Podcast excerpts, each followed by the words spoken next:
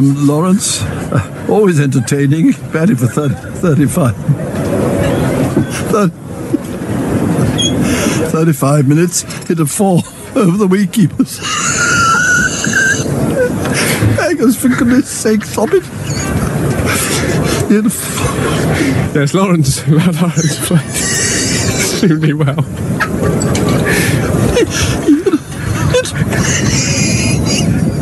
He hit a four the wicketkeeper's head, and he was out for nine.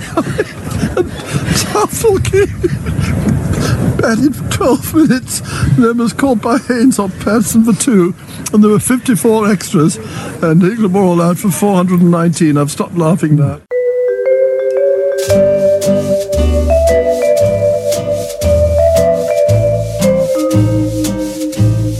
Hello, hello to you and you and you, and welcome to everyone.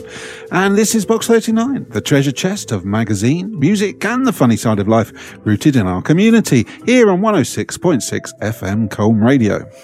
I'm Bill Lawrence, and I'm live here in Studio One with Ian and Mike round the studio table, and we've got Adrian who's in the Colne Radio Music Library. Yeah, good evening to all of you. Um, this is our summer of cricket, and that's what we're here to celebrate this evening. The Men's World Cup, the first ever test against Ireland, the Women's Ashes, and the Men's Ashes. And from that introduction, you can all hear that radio and cricket go together like a hand in a glove. And it can be fun, ladies and gentlemen. Absolutely, and it's good evening for me. And uh, what a cricket uh, summer we've had. England are the world champions, record crowds have attended games, and finally, live cricket was back on free air, to, um, free, free to air television for one day at least. Yeah, just one day. Just the one day. But anyway, with plenty to talk about, including an exclusive report from Lord David Price, the man with the personal numbers of every test umpire in his mobile phone, as Lord David was actually there at Lord's for the World Cup final. So let's begin the show with a few moments from that very last over of the World Cup final.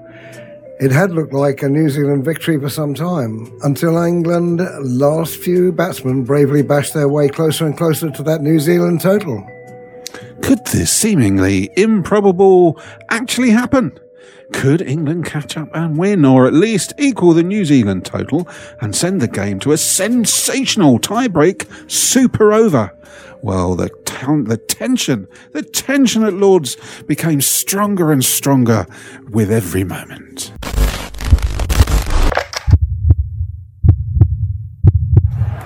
Here's Boult, the start of the final over. He runs in smoothly, bowls to Stokes as a lovely full ball. It digs it out, and they're not going to take a run there. Five balls to go, 15 needed. Boult's on the way, bowls to Stokes, who hammers out again to the edge of the circle, straight to the man. 227 for 8, 15 needed. What can Stokes do? Boult's on his way, bowls to him. That's a length, and he heaves it away into the leg side. That's going to go for six. Nine off three. In goes Boult. It's a full toss. Swiped into the leg side. They want to get two here, surely. Come on, Adil Rashid. Run. Stokes for the far end. He's desperately getting there. Dives. Oh! oh it's going out for boundary. Now, that came off Stokes. If it goes to four, there's nothing they can do about it. That's four. There's nothing they can do about it. Three to win. Boult goes in and bowls to Stokes, who hammers it down the ground. They're running. They're running, and Rashid's coming back for the second. Surely the throw comes in, and he's run out. 240 for nine. There's one ball to go in this match, with two runs for England to win, one run for England to tie, no runs for New Zealand to win. Here's the last ball of the match. Two needed to win for England. Boult runs in. Balls to Stokes, a low full toss. He pushes it down the ground, and Wood's going to run a second. Here they come, up to the non-strikers, and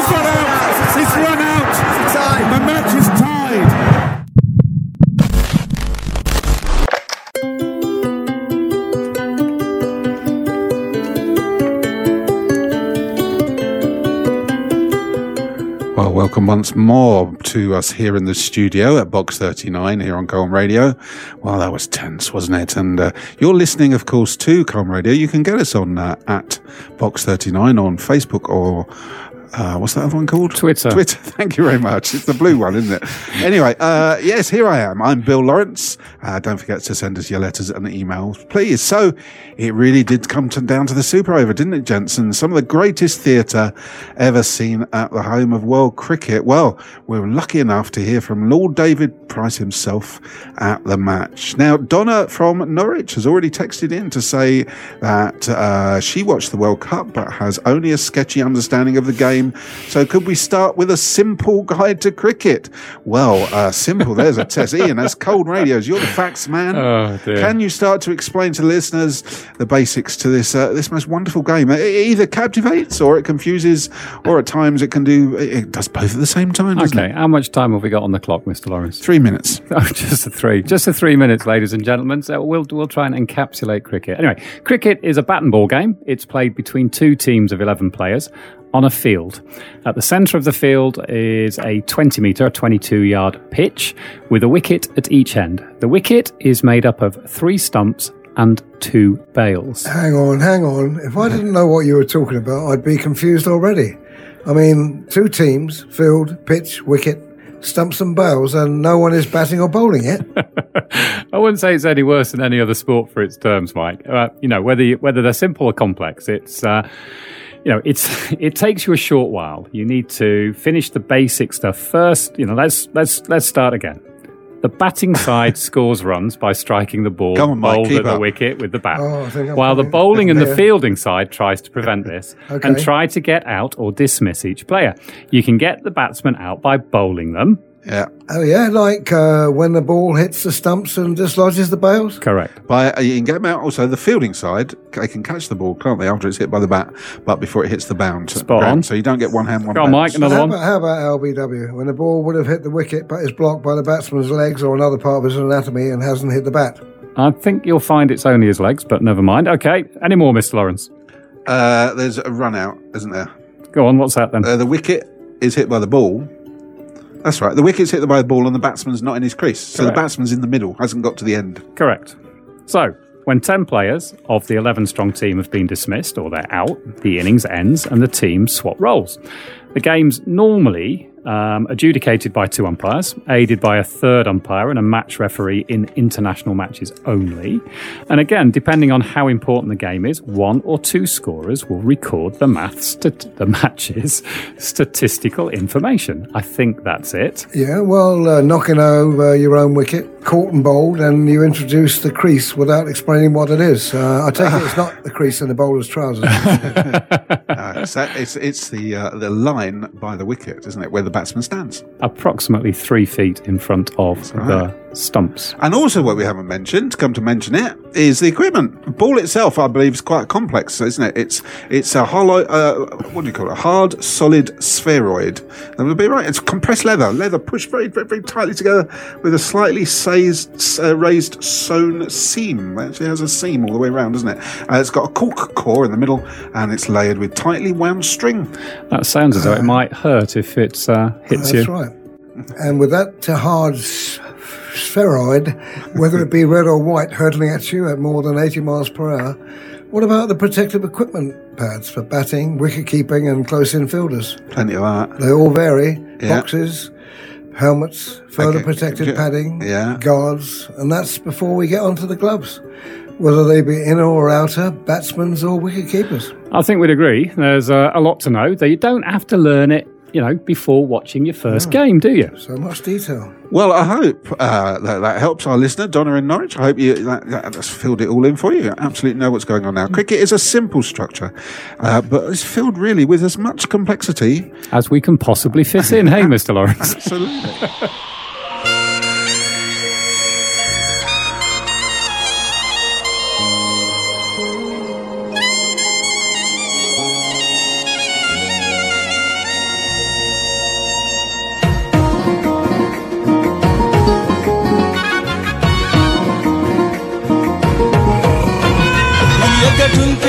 جهان دې زلان پر میدان دې د ټولو لس جانان دې This is Afghanistan's World Cup cricket theme song. Though they played nine and lost nine, the world took plucky, unlikely World Cup finalists Afghanistan to their heart. After all their struggling, their suffering, their tragedy, their place in the world as a chessboard global powers have played chess on for centuries, they are gradually clawing their way into a state of at least some semblance of normality. As the leader of the free world said recently,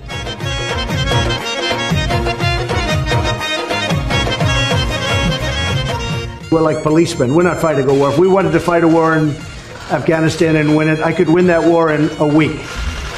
I just don't want to kill 10 million people. Does that make sense to you? I don't want to kill 10 million people. I have plans on Afghanistan that if I wanted to win that war, Afghanistan would be wiped off the face of the earth. It would be gone. It would be over in literally in 10 days. And I don't want to do that. I don't want to go that route.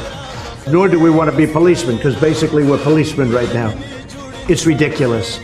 But if we wanted to, we could win that war. I have a plan that would win that war in a very short period of time. You understand that better than anybody. Uh, we've been in there not fighting to win, just fighting to. They're building gas stations, they're rebuilding schools. That's for them to do.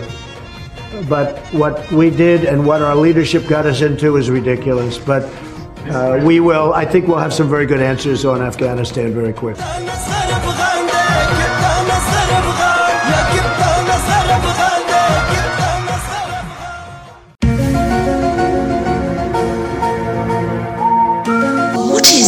Precisely that's in the box?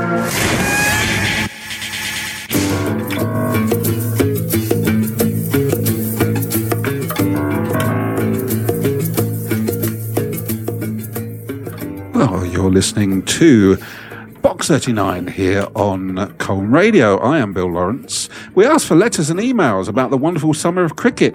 And uh, the next one we wrote was from uh, Ron, Ron of Gusset Hill in St. Osyth. And Ron says, Where is Ausgang exit? Can you answer that for me, Ian? Are you going to give away the secret? Well, I thought they were standing behind me, unless they've all sneaked out the door. No, they, they're not going to play. They're No? not playing, no. Are they on strike again? But there's a little bit of jazz underneath. No, they're tired. They're too tired, they say. They've been on tour. Yeah, they've been on a cricket tour of the golf clubs of North Norfolk. And they said that they're worn out. A cricket tour of golf clubs. Yeah, but they're contractually obliged to, to turn up and be paid. So they've turned up, having a kip. Yeah. I thought they'd pulled out their instruments and were preparing to play just- behind me. They're just polishing. Polishing. Anyway, let's move on because we've got another email. Quickly now, because it's if busy. we talk long enough, another email will pop up, and it has done. And this one's again from Donna in Norwich. Hello, says- Donna. She says, uh, Thank you very much. I still don't get all those peculiar phrases and names in cricket. Can you help?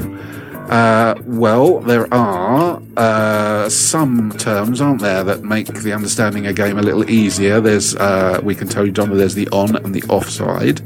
Uh, is that like offside in other sports like rugby, Ian? I always think of the on and offside as the cricketing response to football's a game of two halves, Bill. Uh, yes. I don't think you made anything clearer there. Okay, look, the offside. Off is the half of the pitch in front of the batsman's body as he takes strike. So uh, for the right-handed batsman, it's the right half of the pitch, looking up the wicket towards the bowler, and on the left half for the left-handed batsman. So it's the it's the easiest bit to knock the ball to. That's all very well, but uh, what about mid wicket? Well, mid-wicket is in the middle. It's the mirror position to cover. And that's about as helpful as my previous comment, Mr. Well, look, if the bowler's at 12 o'clock, the batsman and the wicket keeper at 6 o'clock. yeah, I get that. You keep up. Yeah, Um, keep going. The cover fielders at three o'clock, the mid wicket fielders at nine o'clock, and uh, the uh, silly midon is at quarter to eleven. I must admit, the use of the clock face to describe, without pictures, um, where these positions are is working a treat. Well, well, well, yes, I was sort of flailing my arms about. You'd think he was a teacher, even. Now, don't be silly. Silly. now, silly. Who's Ah. silly? Silly. ah, now, now, the fielding positions noted as being silly are quite interesting. Go on, Mike, 'cause I Okay. know you know this one. I one. know lots of silly stuff. Silly simply modifies the names of some fielding positions to denote that they are unusually close to the batsman. Most off, most often silly mid off, silly mid on, silly mid wicket, and silly point. If the fielder is so close to the batsman, they normally wear more protective gear and jump a lot if the batsman makes contact with the ball. Yeah, I think we've all seen that. Silly is very close. Short is quite close. Mid is midpoint to the boundary. Long and deep are closer to the boundary. right. All begins to make absolutely perfect sense, doesn't it, Donna? Well, I just hope she'll call back and tell us that's the case. and don't forget gully, backward leg, square leg, fine leg, third man, cover. Quite a good film that, the third man, cover, all of which are defined fielding positions. And then you've got slips, long point, and um, getting to the point. Yeah, and then you've got Mr. Root's choices, which are all generally unconventional.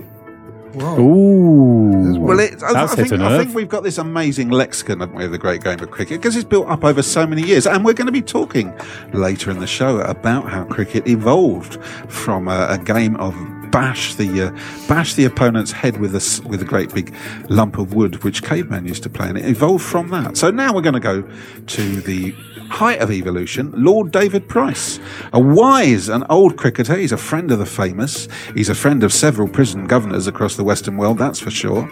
And uh, he is the world's official. On uh, I read it on Wikipedia. He's now the biggest purveyor of Eastern European-based uh, tax-deductible Scottish salmon. Wow. Yeah, He's Now- expanded his business empire then. He's doing very well. Very good, David. And uh, he was a guest at the World Cup final recently at Lords. But the thing is, first of all, he had to get there from his Scottish salmon farm in Dubrovnik in uh, Croatia to London. And uh, he was a real man in a hurry.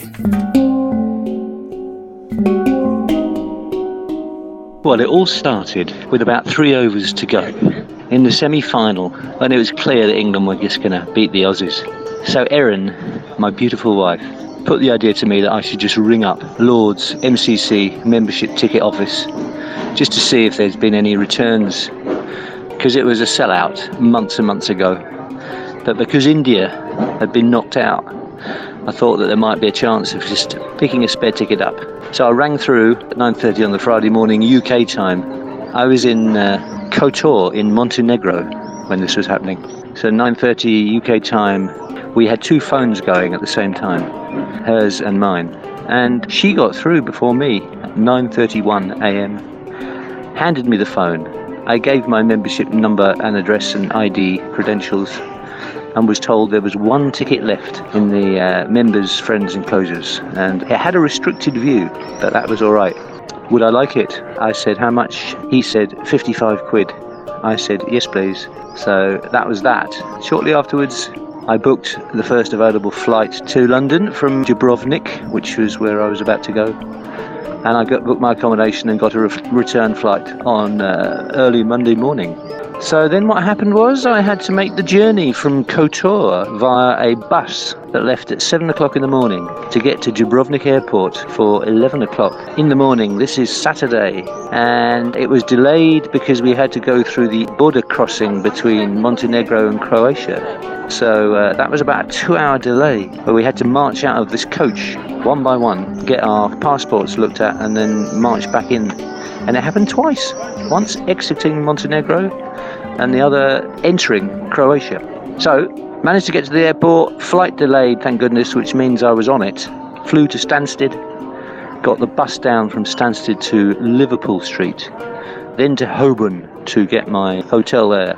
Now that was Saturday. Probably got into uh, Holborn at about eight o'clock in the evening and had a sh- and a shave and a shower and readied myself for what was to come. Hello, I'm Jonathan Agnew at the home of cricket, Lords. I've been here many times over the years, seen many matches, but I've never seen England in the final of the Cricket World Cup. Sunday morning, got up at half past six UK time. It was raining hard. But what was I to do? I just had to get up and get to the ticket office, pick up tickets line at 8:30 because that's when it opened and there would be lots of people there. So I put my long trousers on and my long sleeve shirt and collared, collared uh, open neck shirt and just got totally and utterly soaked on my walk from Baker Street Tube to Lord's Cricket Ground, which is about a 20 minute walk. And I was absolutely drenched by the time I got to the members pickup line where there were all these people shouting through megaphones policemen, security people, uh, people that were just not really just officious, you know, just telling me where I should be moving to the yard, to the foot, and not to move an inch. Felt like some sort of prisoner in a prison camp. But it became clear to me why that why this was going on because I, it was the this was the VIP entrance with uh, all the gods that were the sort of Tendulkars and the uh, Brian Lara's and Steve Waugh's and Clive Lloyd's of this world. That's where they were all coming in. Shortly after that, the England bus arrived.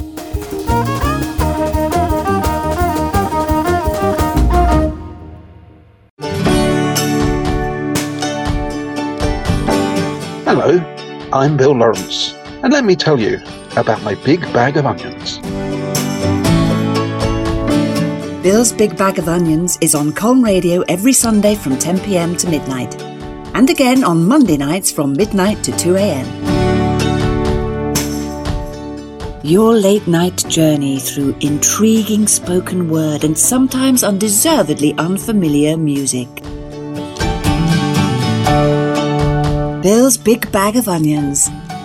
Late night dreamscape radio for any time of the day.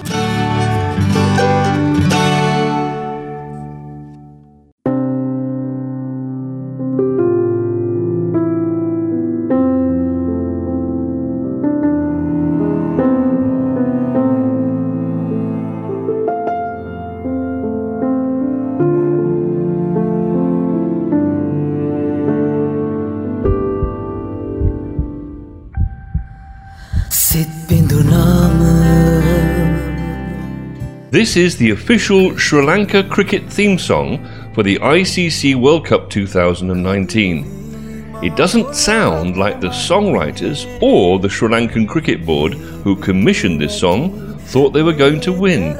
Have a listen. මගේ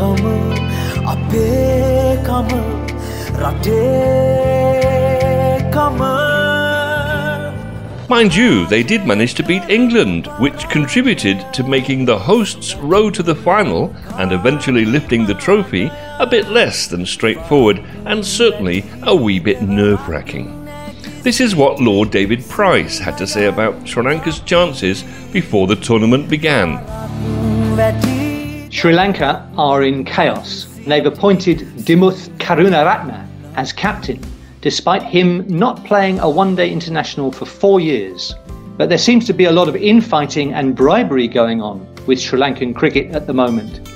I might see if I can involve myself with their squabbles, but I don't see them legitimately winning many games in this tournament.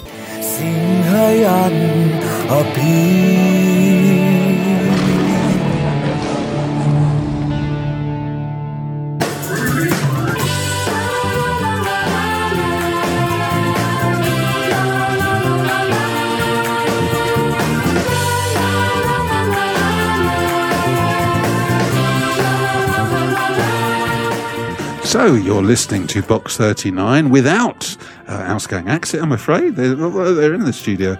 They are refusing to play. Lazy, lazy.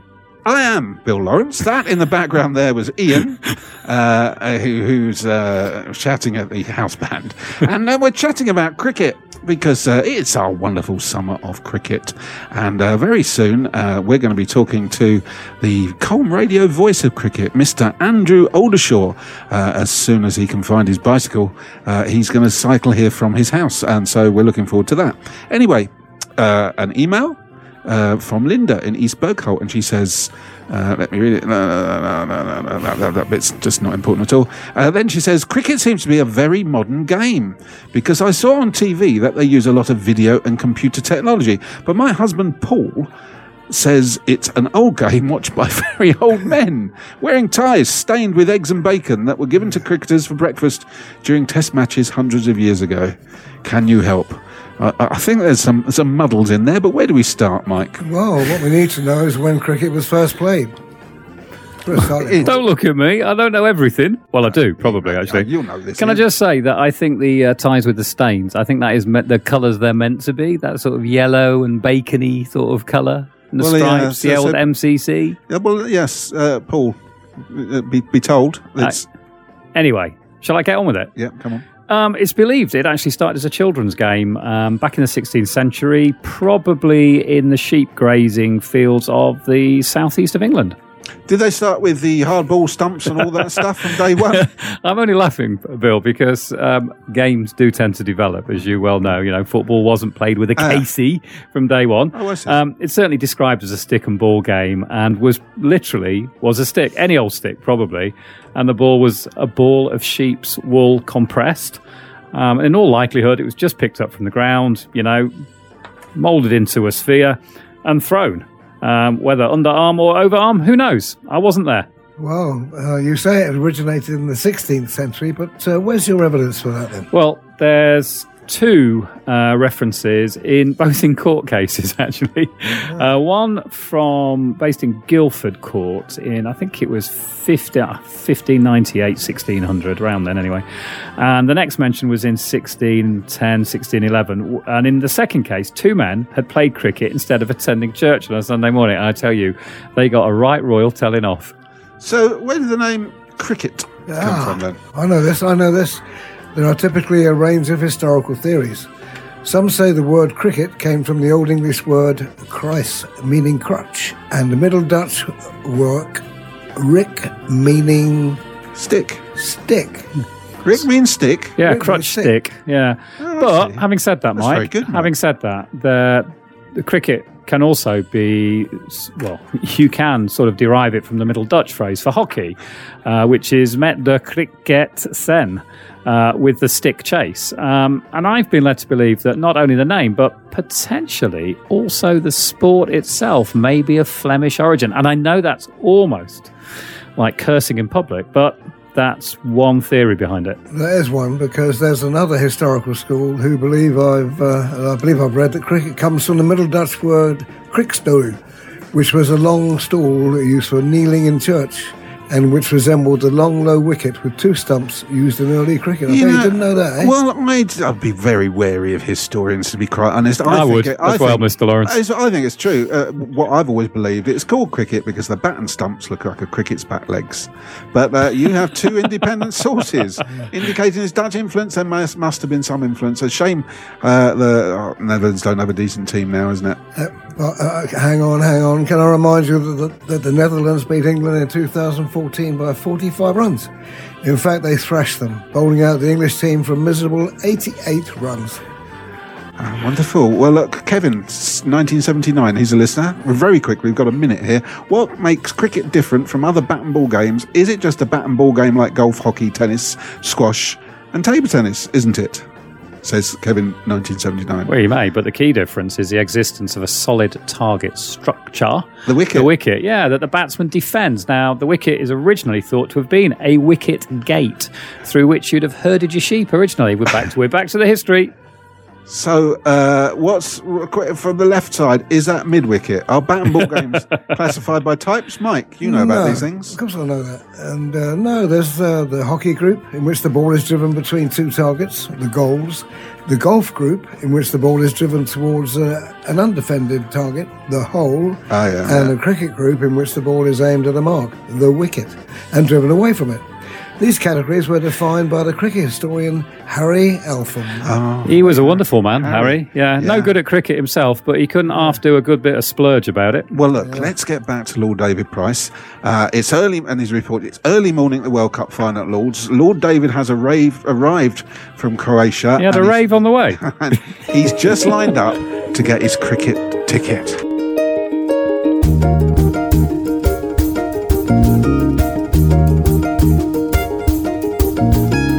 Anyway, dressed as a rat, I managed to sort of skip the queue and, and wheedle myself in past a security guy who frisked me and uh, looked into my bag and got my ticket and uh, wandered up to my to my seat, which was just a fantastic view, front row of the Warner stand, which is just to the left of the pavilion. wasn't really obscured at all. It was, uh, you know, sort of uh, out of 180 degrees, uh, you- probably had 174, five degrees of complete view.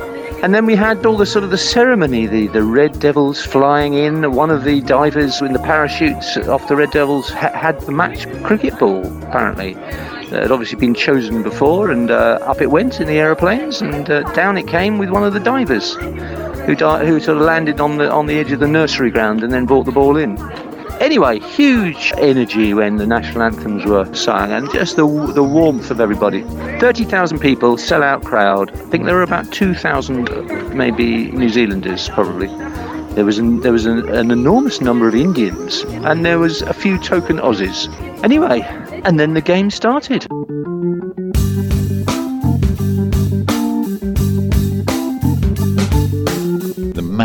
Which England disposed of Australia, I mean, that would send a few shivers through Kiwi spines, wouldn't they? The first 10 overs for both teams, I guess, are, are going to be the portent for the game. And if New Zealand can somehow get through those, they've had four close matches. And if they can take England there, I think they will feel they've got certainly an even chance.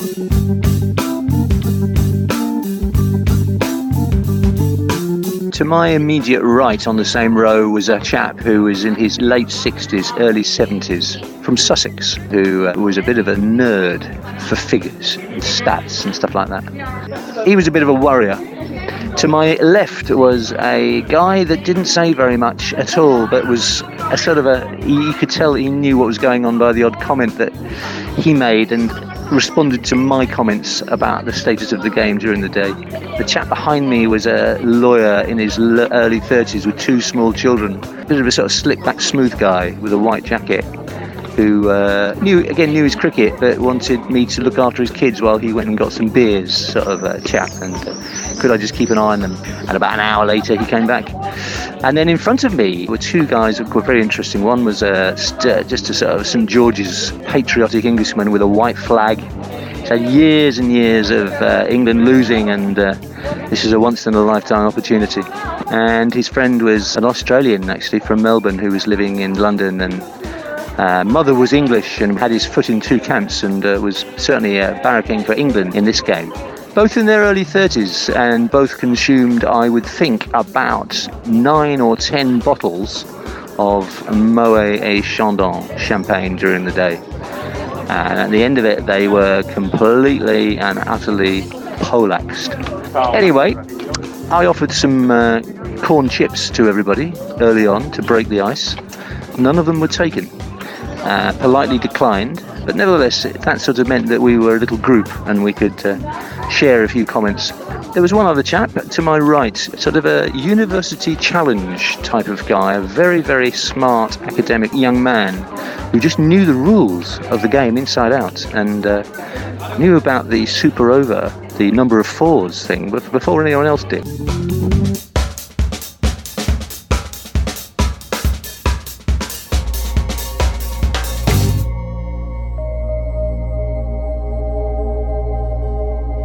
Lord's NatWest T20 Blast, Middlesex versus Sussex by Mike Harwood.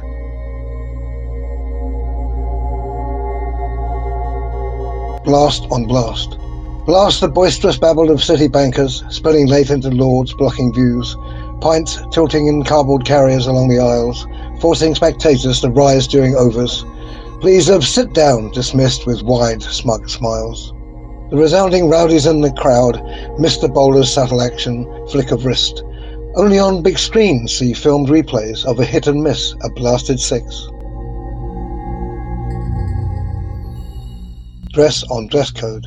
A lofted ball strikes the pink stone pavilion, where on the MCC long room notice board, a Lord Stalwart rants his rage at the rebel invasion of T20 quick fix cricket fans. Gentlemen, a dress code, please. Cravats and ties, no big flowered casual shirts, no combat pants. No extremely distressed jeans with undone flies. I've never seen such repulsive apologies for the membership of the human race. Ill dressed, drink flushed, ill behaved, lumpish yobbos, in our hallowed ground, the great unwashed. Money on money. A Sussex bowler delivers his prize weapon, a disguised googly leg-breaking contrivance, as undetectable as the missing tax millions in offshore havens for tax avoidance. My Chandon Champagne, next seat neighbour, says, Would you care for a quail's egg? Take two, they are rather small. Thanks, I say. I don't do quails. Look at that delivery, just missed the bails. Leg break, tax break, wild swing to long leg. Batsman six has lost his middle stump egg. Music on music. Sussex bowl through the lower order. Leg breaking googlies deceive, a wicket sounds, the Arctic monkeys when the sun goes down. Dancing in the moonlight by Toploader. On the outfield, at long on, a raven rises, while iPhone signals transfer market millions from the pavilion to the Cayman Islands. MCC members lament their home team's demise. In bright pink shirts, black shiny trousers. Innings finished by Sussex Quicks taking wickets. Change over music, blast the circus ring of corporate cricket. Thin Lizzy, the boys are back in town. You know that chick that used to dance a lot? Every night she'd be on the floor, shaking what she's got. When I say she was cool, she was red hot. I mean, she was steaming.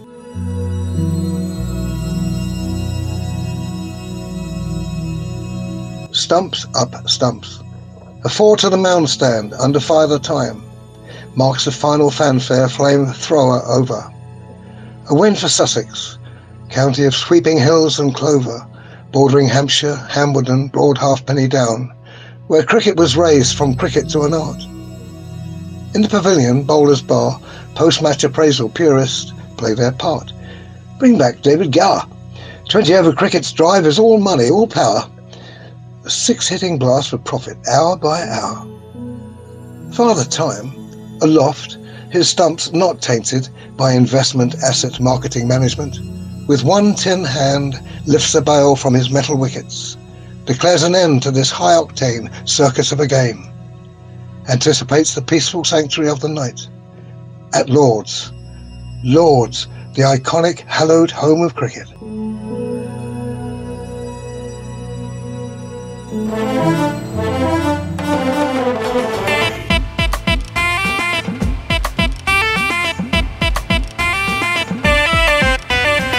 জিতবে বাংলাদেশ আমার জিতবে বাংলাদেশ প্রাণের বাংলাদেশ আমার সোনার বাংলাদেশ জিতবে বাংলাদেশ আমার জিতবে বাংলাদেশ প্রাণের বাংলাদেশ আমার সোনার Bangladesh It's easy to think of Bangladesh as a minnow, and in cricketing terms, I suppose it still is.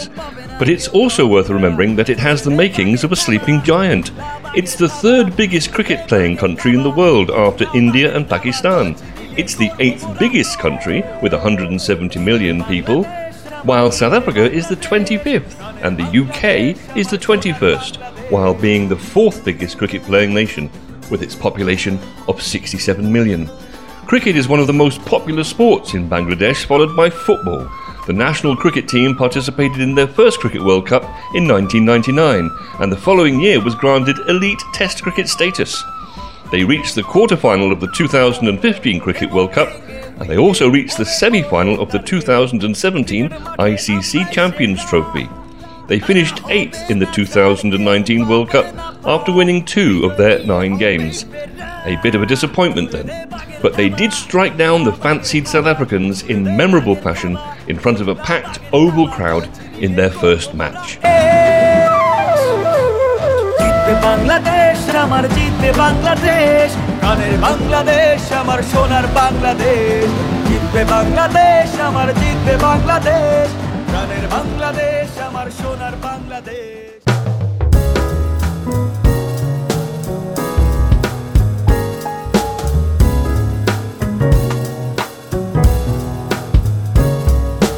You're listening to Out of Box 39 on Colne Radio 106.6 FM.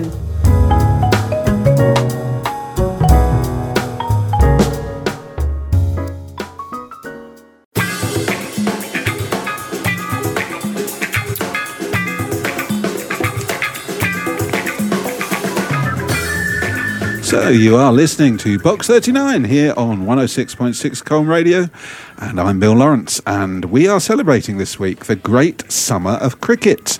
And celebrating with us is a long-time friend of the show, Mango Dread from Trub End.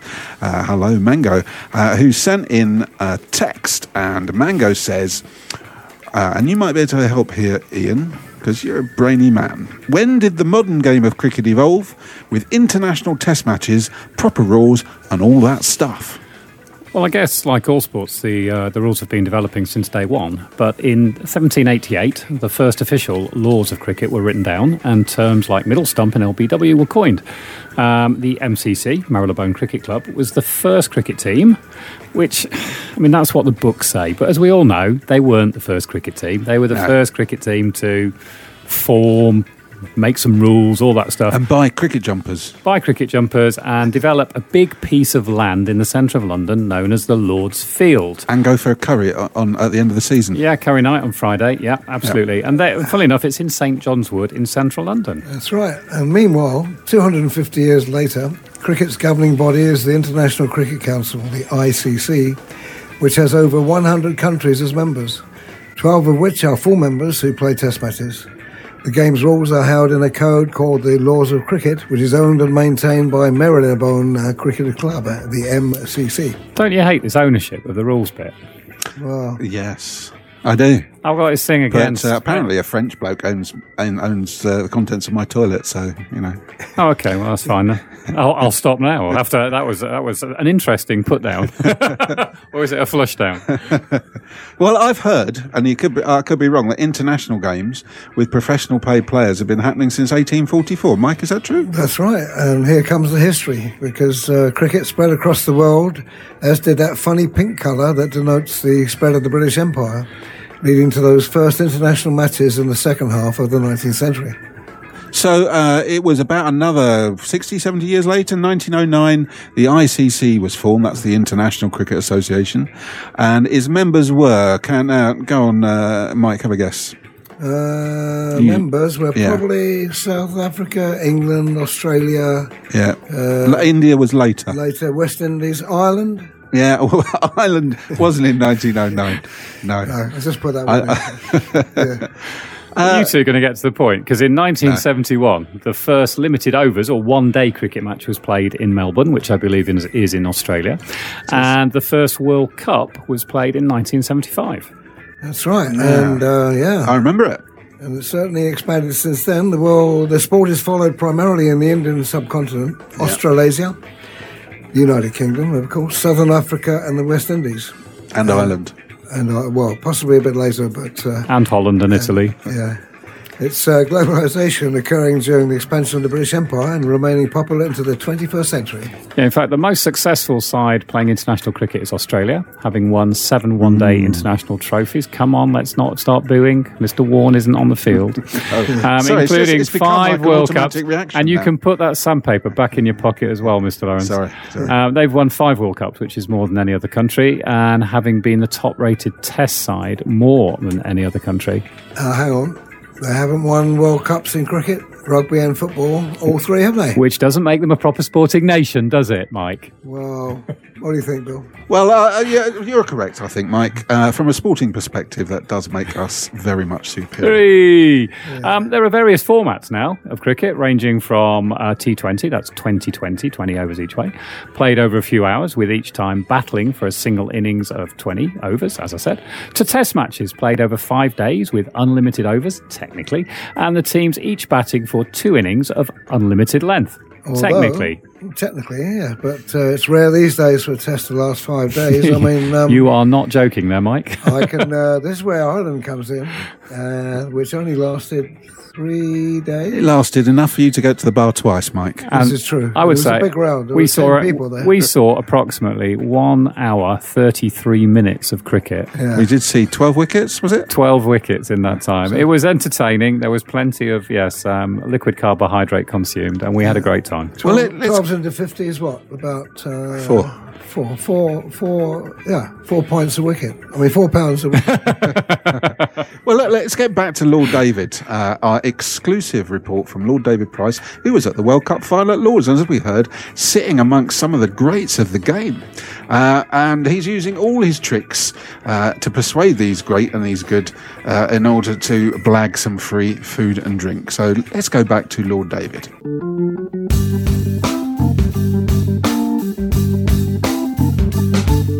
Although there were lots of shared little angsts uh, with umpiring decisions not being given and how Dharmasena was just really against England for some reason and what, what was he doing out there because he really wasn't uh, consistent at all with his his decisions.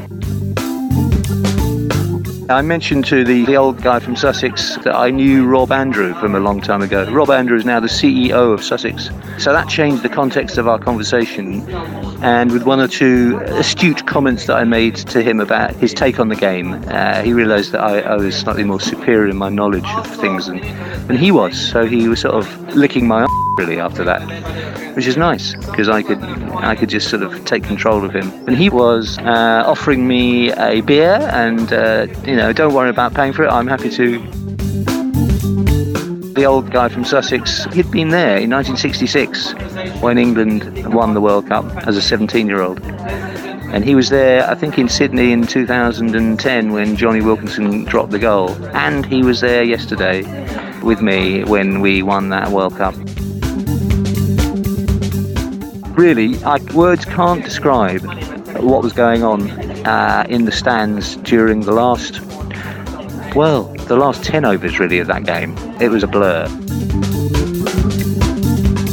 How we got to a stage of getting anywhere close to their total, I won't really understand until I see the, the highlights or just the whole game again, really. Because Jos Buttler and Ben Stokes could not afford to make a mistake and they didn't. And they were just nudging ones and blocking and nudging ones and getting the occasional two.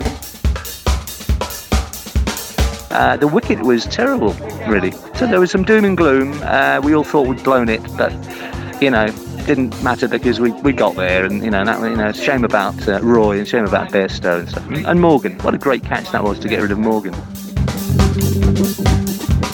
But then, of course, Buttler started to do, you know, he, he did that reverse ramp, didn't he? And uh, and then Stokes just clubbed a six that just got caught. And Boult put his foot on the boundary marker, and it could have been out, game, set, and match. But no, it was six. It was just an unbelievable match. Then the then the, the, the then the sort of the two off the last ball. Well, the bat thing, hitting the bat and then they only needed two off the last ball, and uh, I think we are all saying, right, just go smash it, you know, smash it.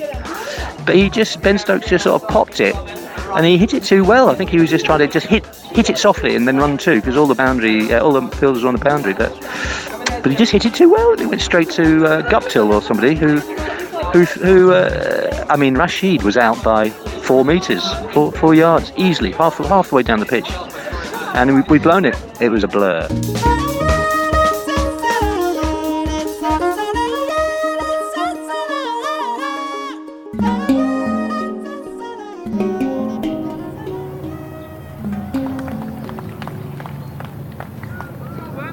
It reminds me of a catch that Bill Lawrence took. I do have an absolutely vivid memory of it. I think I was either keeping wicket or I was at slip because that, that's the angle that I watched it from. So it was a right hand batsman and he was at mid off and he was fielding there. And this guy cracked it to Bill's left. And the ball was cracked and it was like he then started running as if he didn't really know really what was going to happen at all. His hand was out at sort of 45 degrees, and the ball just went into his hand. And it was like they're really good batsmen. And it was just in his hand. I, I think he just laughed.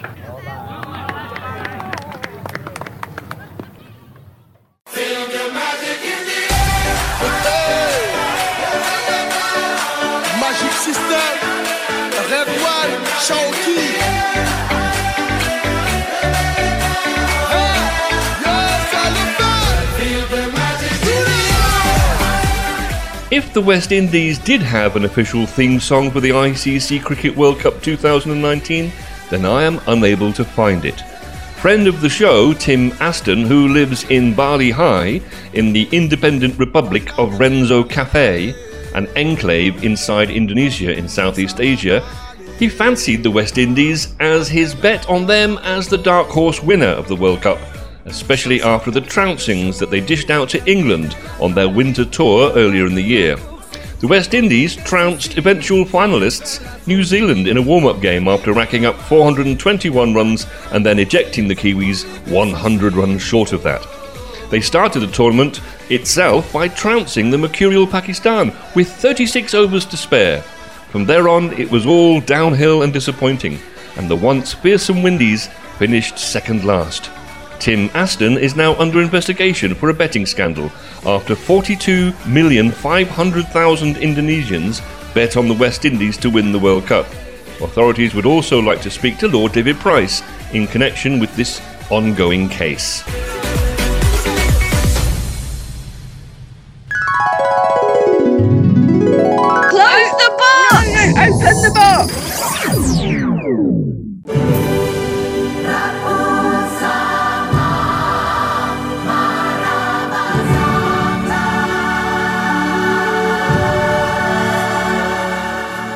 So you're listening to Box 39, and we're getting to that last super over. We're getting very, very close to one of the greatest moments of this summer of cricket. And uh, before we get there, though, we'd like to welcome our guest for Red Button coming up. He's got here early. He's just put his bike, changed his bike to uh, to um, the, the the gate at the bottom of the steps. And welcome, please, Andrew Aldershaw. Hello, Andrew. Uh, good evening. It's lovely to have you here. And uh, straight away, you might be able to help us answer this email that's come in. This is from Mac in Lower Gusset Hill uh, in St. Osyth, who says, Go and watch cricket, find out for yourself what a great day you can have. So, Andrew, that's quite a recommendation, isn't it? A great day out. What do you enjoy about a day out at the cricket then? Well, it'd be nice if we went once and it lasted uh, more than till lunchtime, but actually, uh, a- true. yeah, a day out of the cricket is uh, is very enjoyable, and it is a day out. Um, uh, so sometimes I've been to other sports where you're there for an hour and a half, two hours, and it's all over. Where there you can be there seven or eight hours. Obviously, you can pop to the refreshments a couple of times while you're there. Yeah, and Mike, what do you? I mean, apart from seeing you, you were backwards and forwards to that bar like you were stuck to it with a piece of elastic. Yeah, well, I must be getting a reputation here because uh, I was born 10 miles from, uh, if not the beginning of cricket, the cradle of cricket, Hambledon, which is uh, outside Portsmouth. And um, is that the cradle of cricket? They might have owned a cricket cradle once upon a time, but I thought that was only for catching practice. well, it was an early version of that. they uh, but the uh, great advantage was that it could be uh, watched uh, from a bench outside uh, the uh, Bat and Ball pub, which was adjacent to the pitch. And you can't beat a day out or an afternoon like that. And for, and for you, Ian, I believe you were born uh, you were born up in near, near the cradle of cricket, uh, Manchester. Is that right? Um, I was actually born in Cheshire, but let's Yeah. not talk about well, that. Well, Cheshire, I understand, is has got a very big cradle of cricket. Is that right? Uh, minor county, I think it'd fine. No, I was I was introduced to cricket early on because my old man um, used to captain a local village team called Woodhouses, which has a bit of history. Um, and yeah, we used to be dragged, uh, not kicking and screaming because we thought it was great, great adventure. We'd go roaming across the farm farmland around the cricket ground, and when we went to away games, we'd get into local bother by. Roaming across the farmland around the cricket ground. yeah, it's funny. it's funny how the farmer in Woodhouses was far more tolerant of our presence. The thing, uh, you know, the, the one thing that I love about cricket is that uh, it's a team game, but everyone is uh, has this moment of individualism, don't they? This moment when they have to step forward to bat or to bowl. It's very much a, a, a sort of strange hybrid, isn't it, of, of a team game full of individuals. Well, I better say, um, in that recent Ashes Test match, that Rory Burns looked like he was batting on his own for a lot of that time. So it was, uh, I do agree. That's because he was Andrew. he was a one-man team. Yeah. And uh, we, we, you can, they're great friendly crowds, aren't they? You were talking, um, um, David Price was talking about just chatting away to people. And all four, just say for listeners, all four of us went to a test match about two weeks ago. And uh, it was very great atmosphere. I mean, the game wasn't particularly great. It was over very quickly. But everyone just took that friendly atmosphere right across the road to the pub, didn't they? And, it, and, and carried on. They did. Well, I mean, the uh, the pub was um, a very interesting venue for a discussion on a great many subjects. Not all of them in any way, shape, or form related to cricket. And Mike, you were nearly, you were nearly uh, sort of uh, taken away by uh, a bloke you met from the city. Uh, that's right, yeah. Um, that uh, poem I read earlier was full of city men, but uh, fortunately there was only one uh, I came across uh, at Lord's, and uh, he said, do I, do, I, do I want to make an investment? And I said, uh, I'd like to invest in um, maybe moving away from you a little bit. But I know uh, the put, and lush picnic as well. Andrew, you were always one to have a great picnic at the at the cricket, aren't you? Known for your your hi- great range of uh, crisps and nuts that you bring. Yeah, and the uh, the after eights and the fry breakfast beforehand, which went I think went down very well, didn't it? Well, you did once you'd got your order in at the bar, yeah. yeah, and then when that we ate that at the Cradle of Cricket, didn't we? At, uh, at uh, Baker Street, just down the road from St John's Wood. It's ca- most affectionately referred to as Spoonies, Bill. Yeah. Uh, someone, and and I have to say, uh, there was fresh air. There was a, a wonderful, friendly crowd. There's a great breakfast. A few beers afterwards. The heroes were there. The villains were there. And then it was ruined by a lousy journey home on the train. Well, that's not to be uh, uh, surprised at, really, is it? Uh, that's No, a- no, no. I wasn't at all surprised when we walked into Liverpool Street and it was, yes, rather like a sardine can. But let's, let's let's keep on the positives because cricket is such a positive experience. It's been such a positive summer. Let's uh, hear our last report then from Lord David Price. And you know, it all come down to that very, very last moment, that most dramatic moment. The teams have tied. It was time for the super over. Push. Are we in for a super over? They've got to go quick. They've got to go quick. Out. I'm sure he's out. We're going to a super over.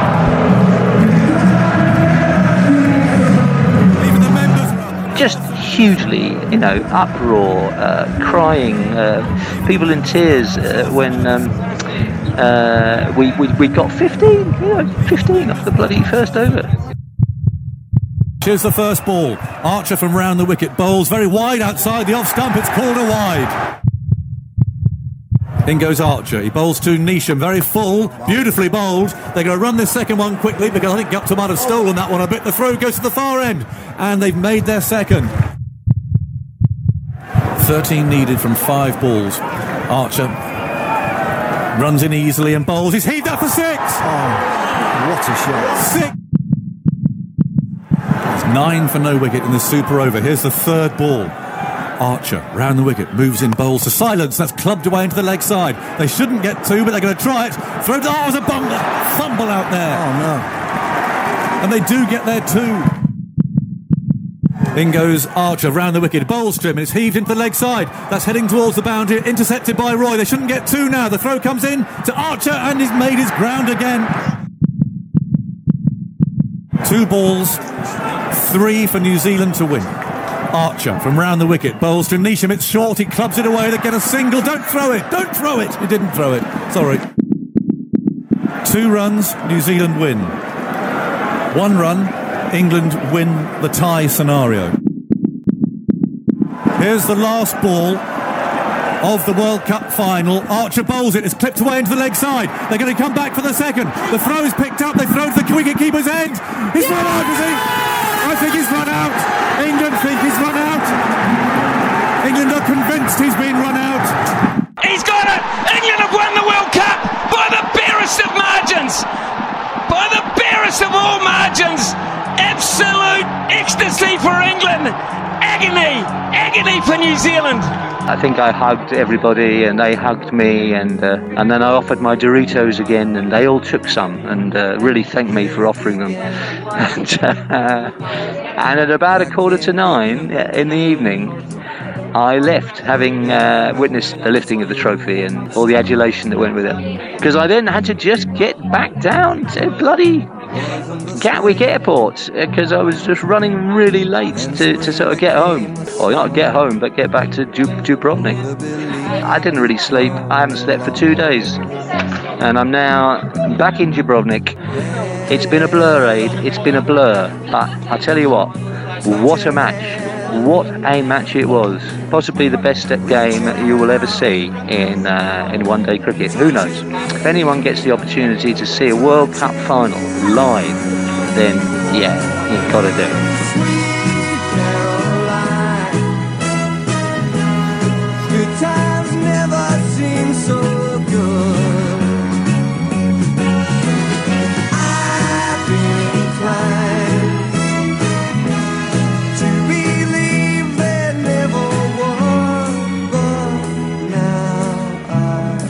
So that was the Box 39 Summer of Cricket show. I'm Bill Lawrence. Join me again next time for another treasure chest of magazine music and the funny side of life rooted in our community here on 106.6 FM Colne Radio. So, from Studio One, up here on the fourth floor of Colne Radio Towers, high above the full and fertile lands of northeast Essex, it's time for us to close Box 39 once more. Be seeing you. Be seeing you. Be seeing you. Be seeing you.